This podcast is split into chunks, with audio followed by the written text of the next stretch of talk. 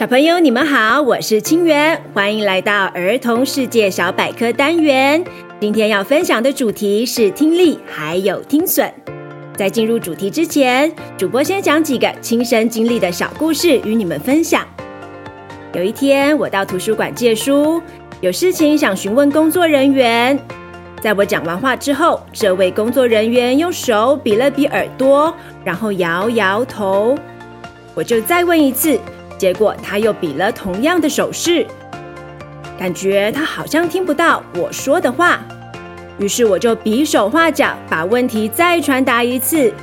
这次这位工作人员听懂了，于是转身拿了一张纸，上面列了我要的答案，请我阅读。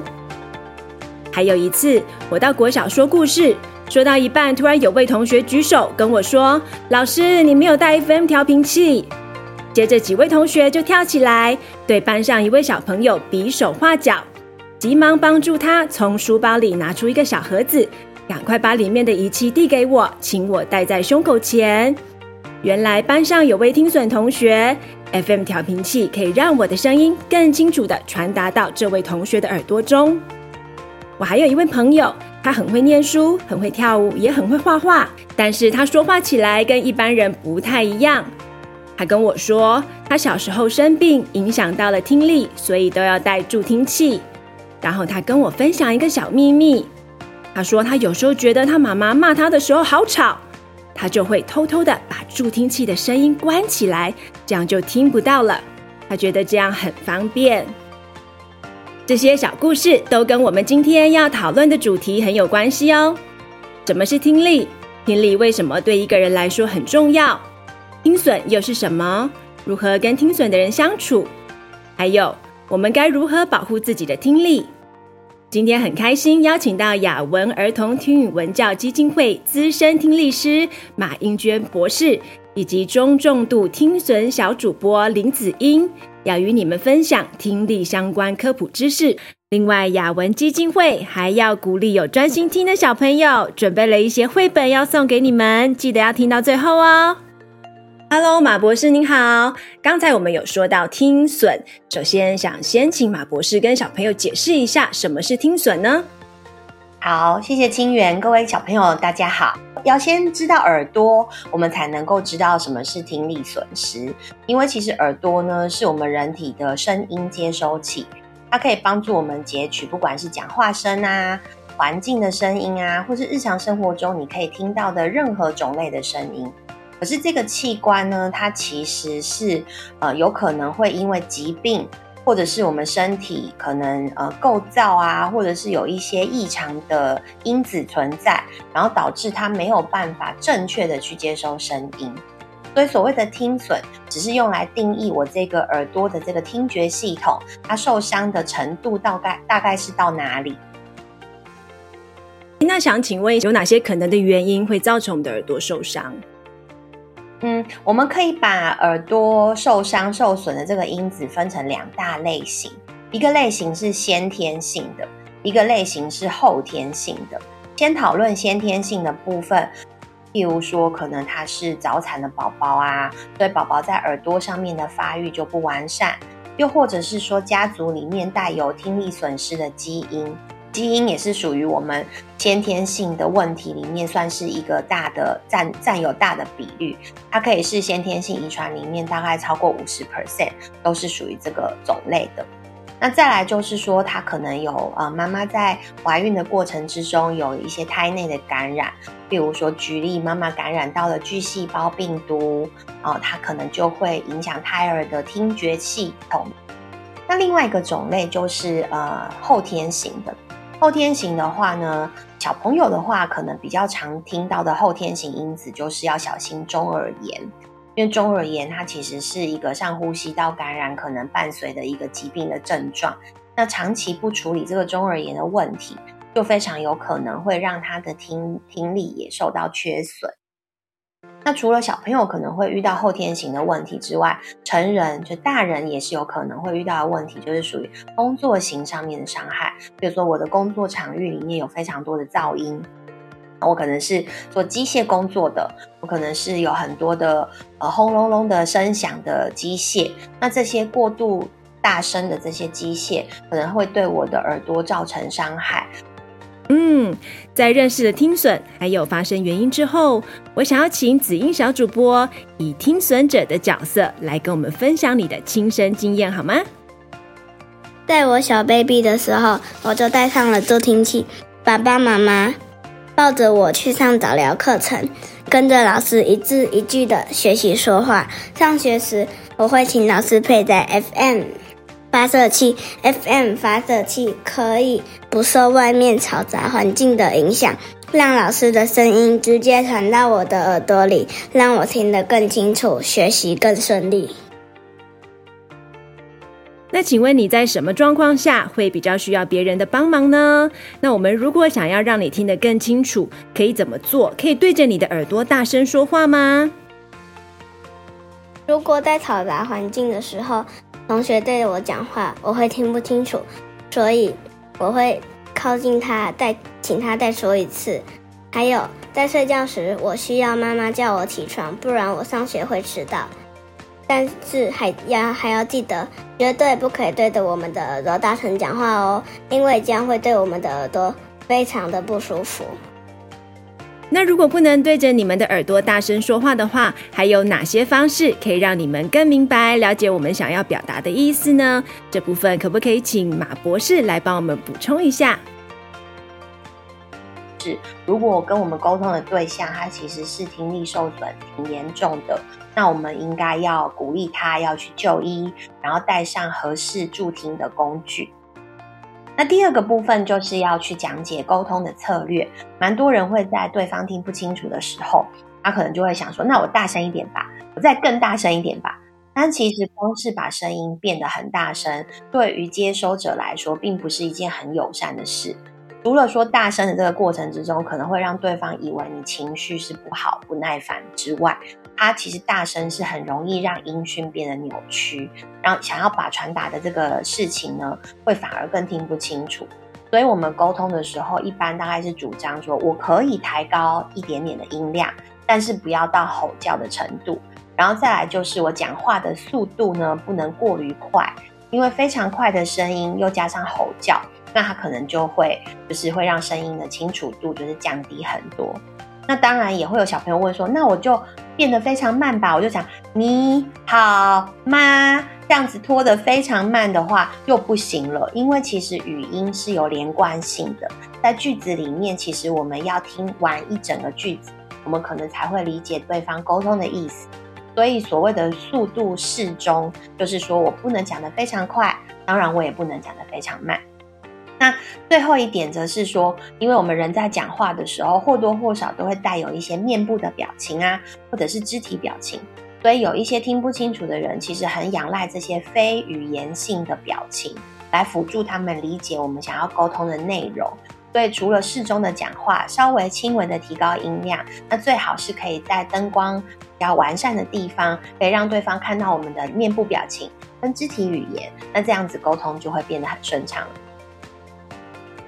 诶，那像我们现在常常都戴着口罩，那这样子要怎么样让他们看到我们的面部表情呢？嗯，没错，口罩其实是一个呃，在就是这段时间蛮多我们听力受损的小朋友或是大朋友都有表达，就是有困扰。那我先说一下，面部表情当然是我们非常主要的一个沟通的一个理解的这个层次，但是其实我们肢体语言也其实是可以有一些附带，再加上口罩并没有遮住眼睛跟眉毛。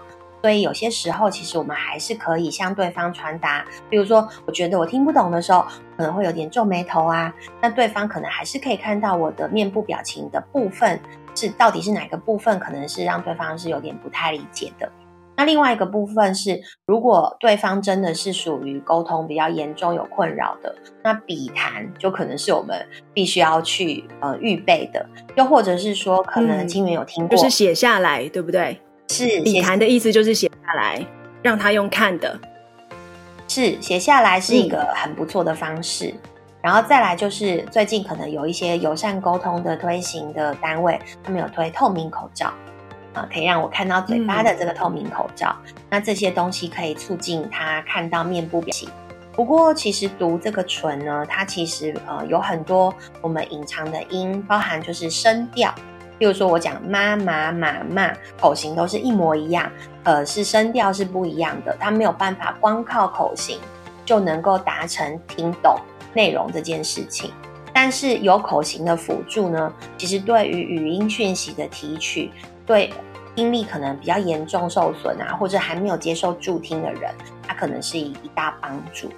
不过，就是反过头来也要说明一下，嗯、有的时候我们有呃访查一些就是老人家的，就是心心情，他就说其实他们有点老花了，对，他看对方的唇也不是那么的清晰，所以即便我们可能有开放出面部表情给他们看，那要叫他们一直盯着唇来去。呃，去看清楚对方到底要说什么，某种程度还是有一定的负担。那所以其实我们还是回归到根本，就是说我如何辅助他的听力，可以让他听力一开始就可以听清楚。那其他的线索就是一个配合。嗯，意思就是说，如果我们发现有人听不清楚，其实最主要的还是要鼓励他赶快去看看医生，然后寻求这些专业的。专业的治疗或者是专业的辅具，是来帮助他听到声音，对不对？对，所以代表说听见声音这件事情是非常非常重要的。那我就想要询问一下马博士，为什么听见声音很重要呢？哦，那它除了呃可以让我们听见之外，还会影响到哪些事情？其实听声音就是我们跟世界还有其他人沟通的一个桥梁啊，而且它也是呃在学习的角色上面扮演非常重要的关键。我们常说我们学习是听说读写，在排序的顺序上，听是发生在说还有读跟写之前，所以听觉呢其实是所有的呃学习的启蒙，在孩子们还不会看字。然后也不懂得阅读的时候，其实他跟我们大人互动、学习认识这个世界，都是靠听这个管道。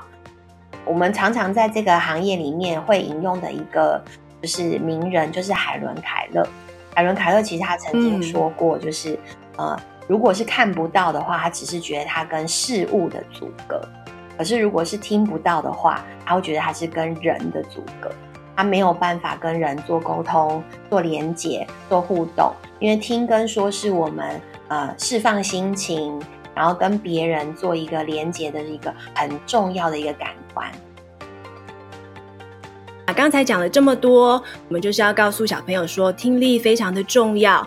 那有一些小朋友可能会觉得，我现在听力没有问题啊，这件事情跟我没有关系。那但是现在听力正常，就代表我们以后也都没有问题了吗？那我们要怎么样保护我们的听力呢？这部分可不可以也请马博士跟我们分享一下？好，没问题。呃，听觉呢，其实是一条呃往前直直走的一个单行道。就是我们的耳朵呢，在我们出生的时候，功能是在最巅峰的状态。那随着我们长大，然后老化，那我们的听觉功能也会跟其他的身体器官一样，慢慢的走下坡。所以其实我们终其一生，就只有一套听觉系统来指引我们这一生的所有的听觉跟说，就是听声音的这个活动。像我是在台北工作，所以我平常会搭捷运嘛。那我在搭捷运的时候，常常会听到哇，隔壁的人戴着耳机，可是播音也很大声，我都会听到他在欣赏什么音乐。那这时候我都会忍不住很想要拿出我的名片跟他说：“诶，要保护一下自己的听力哦，不然可能几年后你就会需要听力师的帮忙了。”没错，没错，我记得我以前年轻的时候也非常喜欢戴着耳机，把音乐放得非常大声。但是我现在知道，我要保护我的耳朵。哦，要把声音调到适中就好了。那今天非常的感谢马博士还有子英来跟我们分享听损，还有听力，还有听力保健，希望大家都有长知识哦。谢谢，好，谢谢。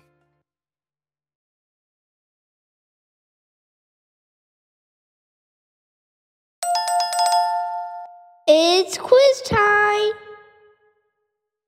刚才有仔细听吗？现在要考试喽！请问，当我们发现自己或是家人听不清楚的时候，最重要的第一件事情是什么？请耳鼻喉科医生帮我们检查。请问跟听损者互动的时候，有哪些方式可以帮助他们更加明白我们想要传达的事情呢？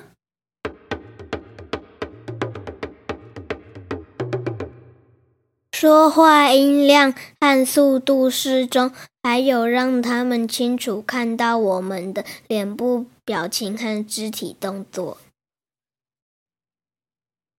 请举出几个可能伤害我们听力的行为。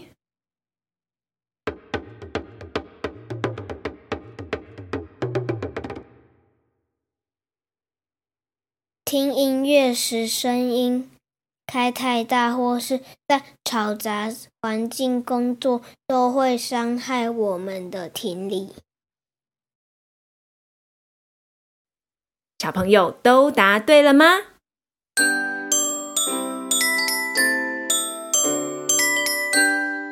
？Shout-outs of the day。